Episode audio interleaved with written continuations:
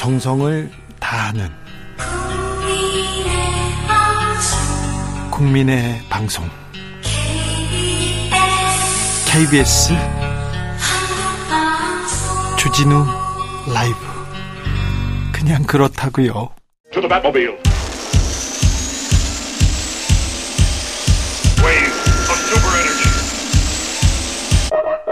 주 기자의 1분 대통령 관저 이전에 개입했다는 의혹을 받는 천공 스승 이천공 씨. 이천공 씨가 경찰 출석은 거부하더니 얼마 전 경남에서 윤석열 정부의 주요 국정과제에 대해서 강연했다는 보도가 나왔습니다. 강연을 마련한 이는 박근혜 정부 최상화 춘추관장이었습니다. 지난 9일 윤석열 대통령이 강원 춘천시에서 열린 강원특별자치도 출범식 아, 참석했어요. 그런데 같은 날 이천공 씨는 강원도 춘천을 찾아서 시민들을 만났습니다. 이천공 씨는 강원 도민일보에 기세가 약한 춘천에 길을 다스리러 왔다 이렇게 얘기했다고 합니다. 지난 9일 김건희 여사는 충남 서천 방문했습니다. 다음 날 이천공 씨는 서천에 방문해서 서천 군수와 부군수 그리고 경찰 간부의 의전을 받았습니다. 서천 군수는 천공이 어떤 사람인지도 몰랐다 이렇게 얘기했는데요.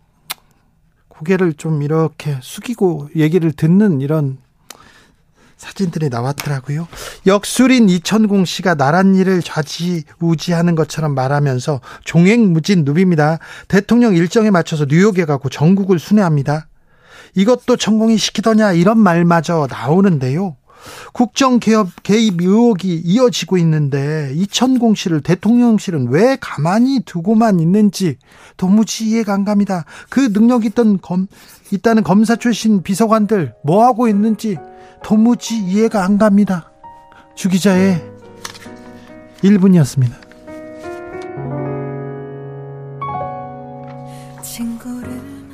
시아, 너는 내 자랑이었어.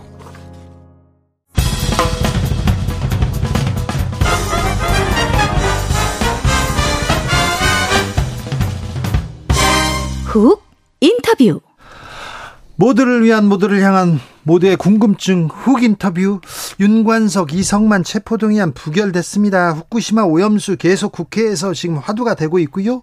더 여러 현안 계속 굴러갑니다. 두루두루 좀 여쭤보겠습니다. 국회 외통위 그리고 외통위 위원입니다. 국민의힘 하태경 의원 모셨습니다. 예, 안녕하세요. 안녕하십니까? 네. 아, 윤관석, 이성만 두 의원 체포 등의안 부결 네, 예상하셨어요? 아니에요. 저는 뭐 둘 중에 한 명은 통과될 수 있다고도 봤고요. 아 그래요? 민주당 그런 기류가 좀 있었어요. 그렇죠. 예, 예, 예. 예. 그런데 기류가 이렇게 확 바뀌었나요? 그러니까 현장에서 좀 바뀐 감이 있습니다. 한동훈 법무부 장관이 음. 아, 돈방 돈봉투 받은 걸로 지목된 20명이 표결 표결에 참여하는 건 불공정하다 이런 얘기를 하면서 좀 민주당 의원들이 격앙됐다면서요? 격앙된 것 같아요. 예. 네. 근데 이제 중요한 것은 네. 이제 불체포 특권을 국민들이 폐지하라고 하거든요. 네. 그러니까 판사가 결정할 일을 왜 국회가 결정하냐. 네. 여기에 대한 문제 제기가 있고 그래서 어, 우리 당에서는 이제 불체포 특권 행사하지 않겠다라고 네. 다수 의원들이 이미 선언한 바도 있고. 예. 그래서 이제 특히 이스라엘은 최근에 거의 민중 봉기하듯이 총국민 권리가 있었는데 네. 그 이유가 법원에서 결정하는 거를 다시 국회에서 재심의해서 네. 뒤집을 수 있다. 해가지고 맞습니다. 사법부 권한을 국회가 침해하는 것 네. 때문에 일어났어요. 네. 똑같은 거예요 본질이. 그래서 불체포 특권은 행사하지 말아야 됩니다. 근데 이제 문제는 한동훈 장관의 놀이개가 된 거지.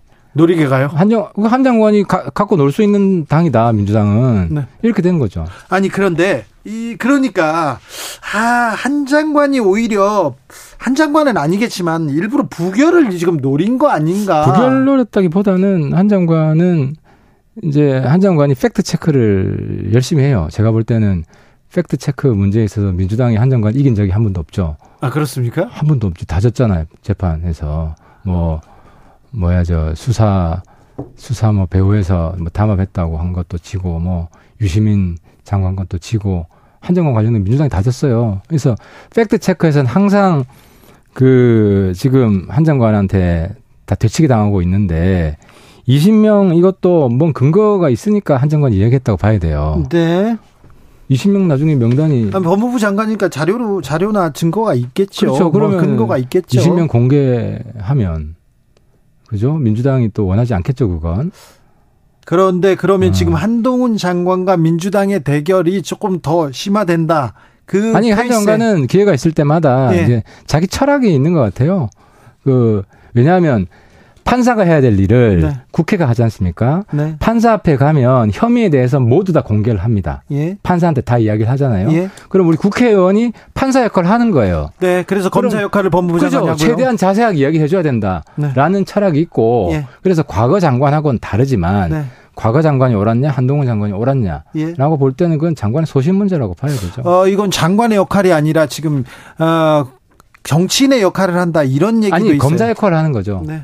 체포 동의안 아니, 때 건건마다 한동훈 장관이 민주당 의원들하고 싸우는 거. 그러니까 이제 법원에 영장 치러 갈때 네. 검사가 쭉 혐의 이야기를 하고 예. 그 당사자가 방어를 하죠. 네. 판사가 결정을 하잖아요. 예. 똑같은 구조예요. 법무부 장관이 검사 역할을 하고 본인 두 명이 신상 발언했잖아요. 예. 국회의원이 판사 역할을 한 거죠. 예. 판사 역할을 잘 하려면 자세히 알아야 된다 네. 해서 자세히 보고를 한 거죠. 그렇습니까? 자, 외통위원이십니다. 자, 예. 이거 좀 물어볼게요.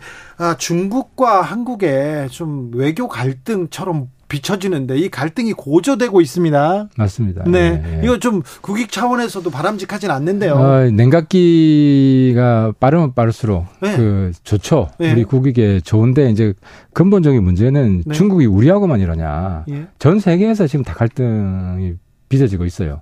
중국이 너무 공격적으로 외교관들은 정치인들하고 다르게 예. 에, 최대한 애둘러서 이야기를 네. 하고 외교적 현안, 외교적 수사 이런 얘기가 그렇죠. 있잖아요. 중국 외교 노선은 네. 그냥 아예 그냥 아주 원색적으로 네. 지금 이야기를 하고 있습니다. 그래서 이미 뭐 호주라든지 유럽에서도 다 갈등을 겪었고 뭐 추방하라는 이야기도 이미 다 있었고 예. 그래서 전 세계가 중국 외교에 어떻게 적응할 것인가 대응할 것인가 문제가 있고 그래서 저는 우리나라 일국적으로 대응하는 것이 아니라 어, 유럽 미주 이런 나라들과 중국 외교에 대해서 대응하는 그런 좀 협의체를 좀 만들었으면 좋겠어요. 지금 공동 대응해야 돼요. 네, 근데 중국에서 학술 대회가 열리는데 그 학자들한테 비자를 안 내준답니다. 그러니까 중국은 여러 방면에서 여러 방면에서 많이 우리를 괴롭힐 수 있는 많은 카드를 가지고 있잖아요. 꼼수도 막 되고. 그러니까 정치인으로서 굉장히 고민되는 부분인데. 그렇죠. 우리가 이런 굴욕을 당하고서도 그걸 인내하고 그냥 뭐 없던 일로 넘어갈 것인가. 네. 근데 민주주의 사회에서 그게 가능하지 않습니다. 가능하지 않습니다. 우리의 국격을 엄청나게 포기해야 되고 그래서 마치 구한말 과거에 이제 일종의 중국의 상국이라고 생각하고 있는 거거든요. 세계의 그, 어, 이제 대국은 큰 나라. 네. 그리고 센 나라, 군사력이 네. 센 나라는 있지만 높은 나라는 없단 말이죠. 예. 근데 이제 본인은 상국이라고 생각하고 마치 하대 외교를 하고 있는 거예요. 우리뿐만 아니라 전 세계에. 이건 중국한테도 도움이 되지 않습니다. 네. 그리고 중국 내에서도 이런 중국의 태도에 대해서 예. 불만인 사람들이 있기 때문에 하여튼 이 구조를 처음부터 인정하면 저는 안 된다고 생각하고요. 언젠가는 한번 좀 부닥칠 일이었습니까? 그렇죠. 필연적으로 부닥칠 일이었고 이미 다른 나라에서 부딪혔고 네. 우리는 지금 부딪히고 있는데 근데 외교적 갈등을 좀 키우면 안 되고요. 대통령까지 나서서 그 중국 대사 이렇게 비판하고 그러면 더 더 좀 격앙되는 거 아닙니까? 정치는 확 키웠다가 또 화해하고 뭐 이런 과정을 아, 그래요? 이렇게 이제 불이 세지면 네. 또 빨리 꺼집니다. 네. 그래서 그런 나름대로 지금 외교적 해법을 가지고 지금 얘기하시는 거죠. 아, 그렇죠. 왜냐하면 해법은 그렇게 복잡하지 않습니다. 이제 근본적인 문제는 네. 중국이 북핵 제재에 소극적이고 예. 거기에 불만이 있던 우리나라가 이제 대만 문제를 언급해서 예. 일이 커진 겁니다. 그렇죠. 그래서 중국이 북핵에 대해서 조금 더 강하게 하고 우리는 하나의 중국에 대해서 어느 정도 존중하고 이런 방식으로 해법은 거의 정해져 있어요.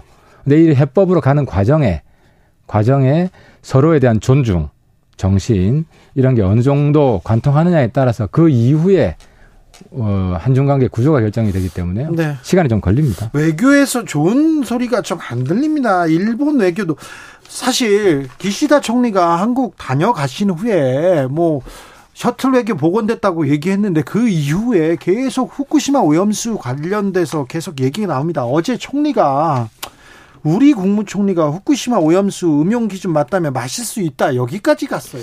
그러니까 이제 어, 오염수 문제는 이제 키가 핵심이 IAEA 조사거든요. 네. 지금 조사를 진행하고 있고 어 그리고 이제 국민 여러분들이 잘 모르는 게 IAEA 그 조사단 TF 예. 예 중국도 있고 러시아도 있어요. 예. 그래서 지금 중국은 방류 반대한다고 어 싱하이밍 대사가 얘기를 했잖아요. 예. 그래서 그 IAEA 조사단에 중국이 반대를 하면 방류할 수가 없어요. 그래요? 그렇죠. 예. 중국, 중국, 특히 러시아도 네. 중국 편을 많이 들기 때문에 예. 그렇기 때문에 지금 IAEA 최종 결론이 무조건 찬성, 예. 합격 예. 이렇게 대리라고 단정하기는 어려운 상황이기 때문에 지켜봐야 된다. 그래서 좀 지켜봐야 된다. 근데 그 국민들이 오염수를 바다에 버린다는데 우려하는 거는 좀 사실이잖아요. 우려할 수 있잖아요. 당연히 우려할 수 있고. 네. 근데 문제는 이제 제가 이런 건 많이 겪어봐서 아는데 어, 우리가 그래도 문명 국가인데 네. 정부가 예. 어떤 데이터를 가지고 반대해야 될 거 아닙니까? 네. 그죠? 그래야죠. 어, 근데 이제 데이터 없이 네. 그냥 무작정 반대하는 거는 네. 우리 자체가 고립될 수가 있어요. 예를 들어 지금 중국 국가의 이미지가 좋습니까? 전 세계에. 제일 안 좋은 나라가 북한이고 예. 러시아도 이미지 아주 안 좋고 그죠? 예. 근데 한국이 굉장히 매력적인 국가고 좋아하고 존경하고 모범 국가고 그런데 한국이 자꾸 억지를 부리기 시작하면 그런 이미지가 훼손되겠죠. 그래서 우리 품격 있는 나라예요. 자, 그런데 품격 있는 나라인데 오염수에 대해서는 우려할 수 있잖아요. 그리고 그러니까 우리 정부는 과학적인 근거를 가지고 이야기를 자, 해야 되는데 우리 정부는 우리 국민들을 위해서 이 부분에 대해서 니네들이 똑바로 해라, 과학적으로 좀 잘해라 이런 얘기는 계속 해줘야 될 거 아니에요. 해야죠. 그렇죠? 우리 국민의 안전에 네. 위해가 되고 건강에 건강을 침해하면 우린 찬성할 수 없죠. 그렇습니다. 그런 대원체가 해서 움직이는 거죠. 그런데 아무튼 한국 정부가 이 일본 오염수 배출에 대해서 너무 우호적인 얘기만 해서 좀 그거는 좀 자존심 상합니다. 그러니까 이제 국민들이 걱정하는 걸 모두 괴담으로 치부하면 안 되고요. 예. 대신에 이제 여태까지 조사했던 어, 과학적인 데이터들 또 과거에 이미 있었잖아요. 네. 폭발 사고 있었을 때는 더 심한 오염수가 흘러나왔지 않습니까? 네. 그때 무슨 일이 있었는지 여기에 대한 뭐 참고 자료들은 많이 줄 필요가 있죠. 예. 어제 음, 코인 논란의 중심에 서 있던 김남국 의원이 국회 교육위원회에 참석했습니다. 그래서 소란이 있었는데요. 예. 이 문제는 어떻게 보세요? 예, 근본적인 문제는 이제 국회의원 사퇴하라는 거죠. 사퇴해야 됩니다. 어, 어, 저도 사퇴해야 된다고. 왜냐하면 그분은 본업이 코인업자지 국회의원이 아니에요. 국회의원 겸직 금지 의무가 있고 어, 사실상 부업을 국회의원 하고 있기 때문에 네. 국회의원이 부업을 하면 안 되잖아요. 국회의원이. 국민의힘 어떤 의원은요.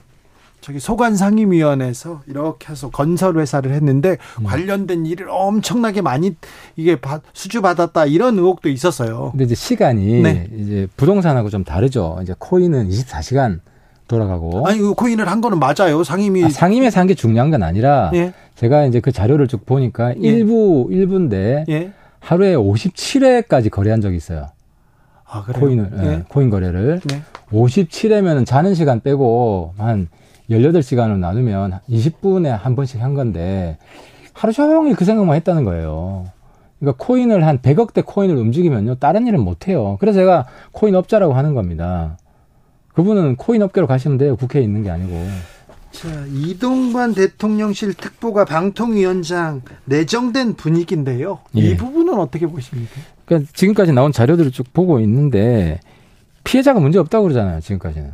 피해자 한 명만 이렇게 입장을 아, 그리고 바꿨습니다. 다른 피해자들이 문제 있다고 한 분이 나타나고 있지 않고 네. 좀 지켜봐야죠. 네. 지켜보고 대통령실에서 지금 내정 발표도 아직 안 했잖아요. 아, 아직은 안 했죠. 그러니까 뭐 최종 점검을 하고 있겠죠. 예. 그래서 문제가 없으면 이제 임명하겠다고 청문회 거칠 거고 네. 문제가 있으면 뭐 임명 안 하겠죠. 네. 검증 과정을 거치고 있는 거예요. 네. 그 당시 그건 이건 몇 년 전에도 문제가 돼서 학폭에 대해서 크게 논란이 되기도 했어요. 맞아요. 논란이 네. 됐고 그 당시 이제 이제 한 선생님이 폭로를 했는데 네. 학생들은 그 선생님 폭로에 반대했다는 또 증언도 나오잖아요.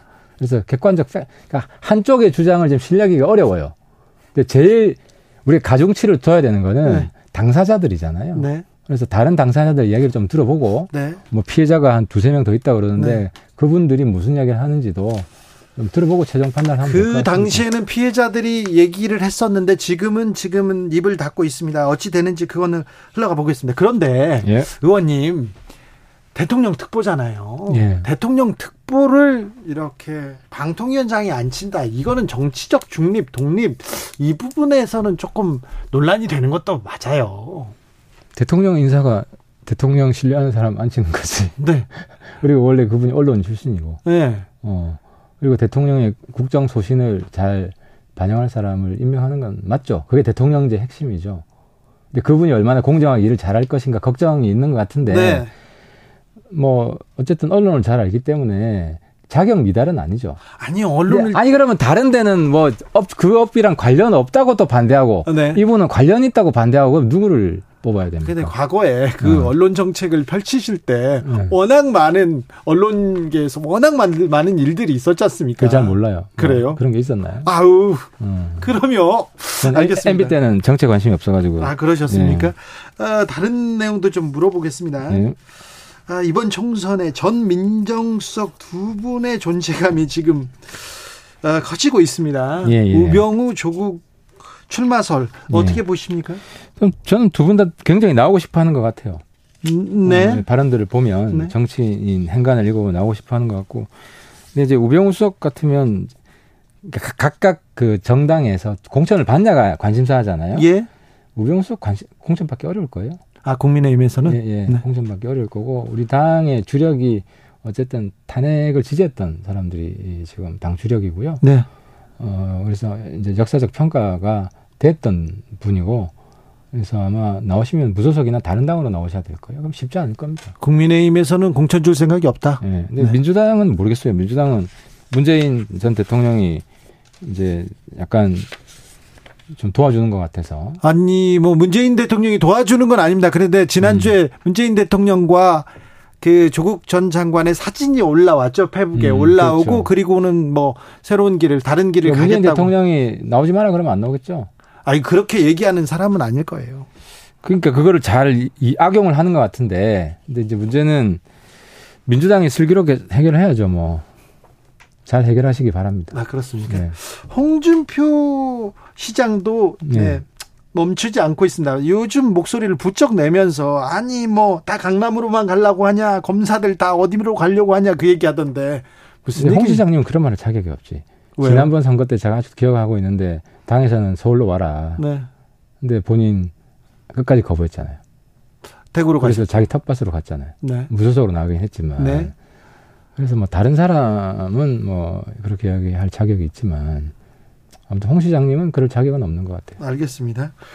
음, 자, 그 이것도 물어볼게요. 여당에서 네. 지금 시민단체 선진화 특위를 이끌고 계십니다. 네, 제가 네. 특위원장입니다. 그래서 뭐 어, 전장현에 대해서 얘기를 했습니다. 전장현이 국고 보조금 뭐 1,400억 원을 음. 유용했다. 제목은 이렇게 아, 나왔는데 1,400뭐 전체를 이용한 건 아니고 예. 어, 이제 상당히 많은 이제 그 서울시 지원금만 우리가 파악을 한 건데 네. 한 10년간 1,400억을 받은 건 사실이고요. 어디가요? 전장현 쪽에서. 전, 장현 쪽에서요? 그러니까 이제 전장현 단체가 어떻게 구성되어 있냐면 전장현 네. 연합회예요. 네. 그 개별 단체들이 연합해서 상급 조직인 전장현을 구성하고 있고 그 개별 단체들이 받은 걸 총칭해서 네. 우리가 전장현 단체 전장현 소속 단체라고 지금 이야기를 하고 있고요. 제가 전장현 취재를 가본 적이 있어요. 한 예. 10여 년 전에도 가보고 몇 년 전에도 갔는데 어, 대학로에 아주 허름한 사무실 하나 이렇게 쓰고 있던데 거기에 돈이 없던데요. 10여 년 전에는 안 받았는데 2010년부터 엄청 많이 받기 시작해요. 전장현은 한 푼도 안 받았다 이렇게 얘기하던데요. 그러니까 동문서답을 하는 거죠.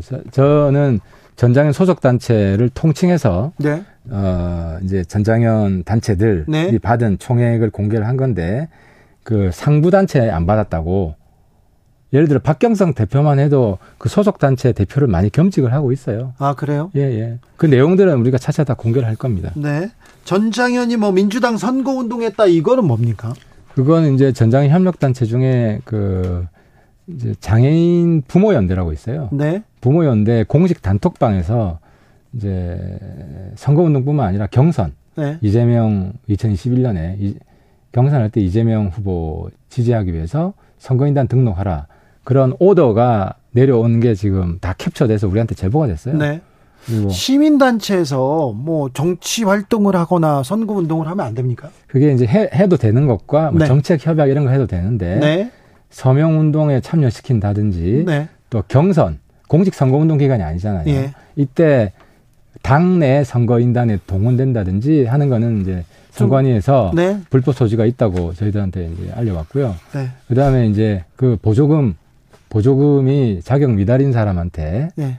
예, 지불하고 뭐 제가 뭐 아주 구체적인 내용을 지금 말하긴 그런데 그런 제보가 좀 들어와 있습니다. 네, 근데 전장현 그 단체가 지금 출근길 시위도 하고 아, 좀 장애인 이동권을 위해서 싸우고 있는데 이 단체가 지금 1,400억 원을 다 갖다가 유용한 건 아니잖아요.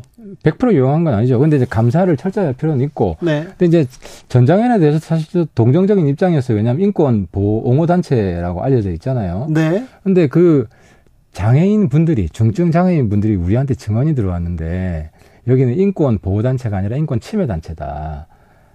제가 너무 화가 났어요. 그러니까 중증 장애인 휠체어 타고 있는 분들이 네. 몸싸움하러 가잖아요. 예. 본인들 가기 싫다는 거예요. 근데 거기 안 가 월급 안 준다는 겁니다. 그러니까 반협박으로 어쩔 수 없이 자기들이 동원되고 있다. 이걸 막아달라. 네. 이런 제보가 들어와서 전장현은 인권 침해 단체다. 네.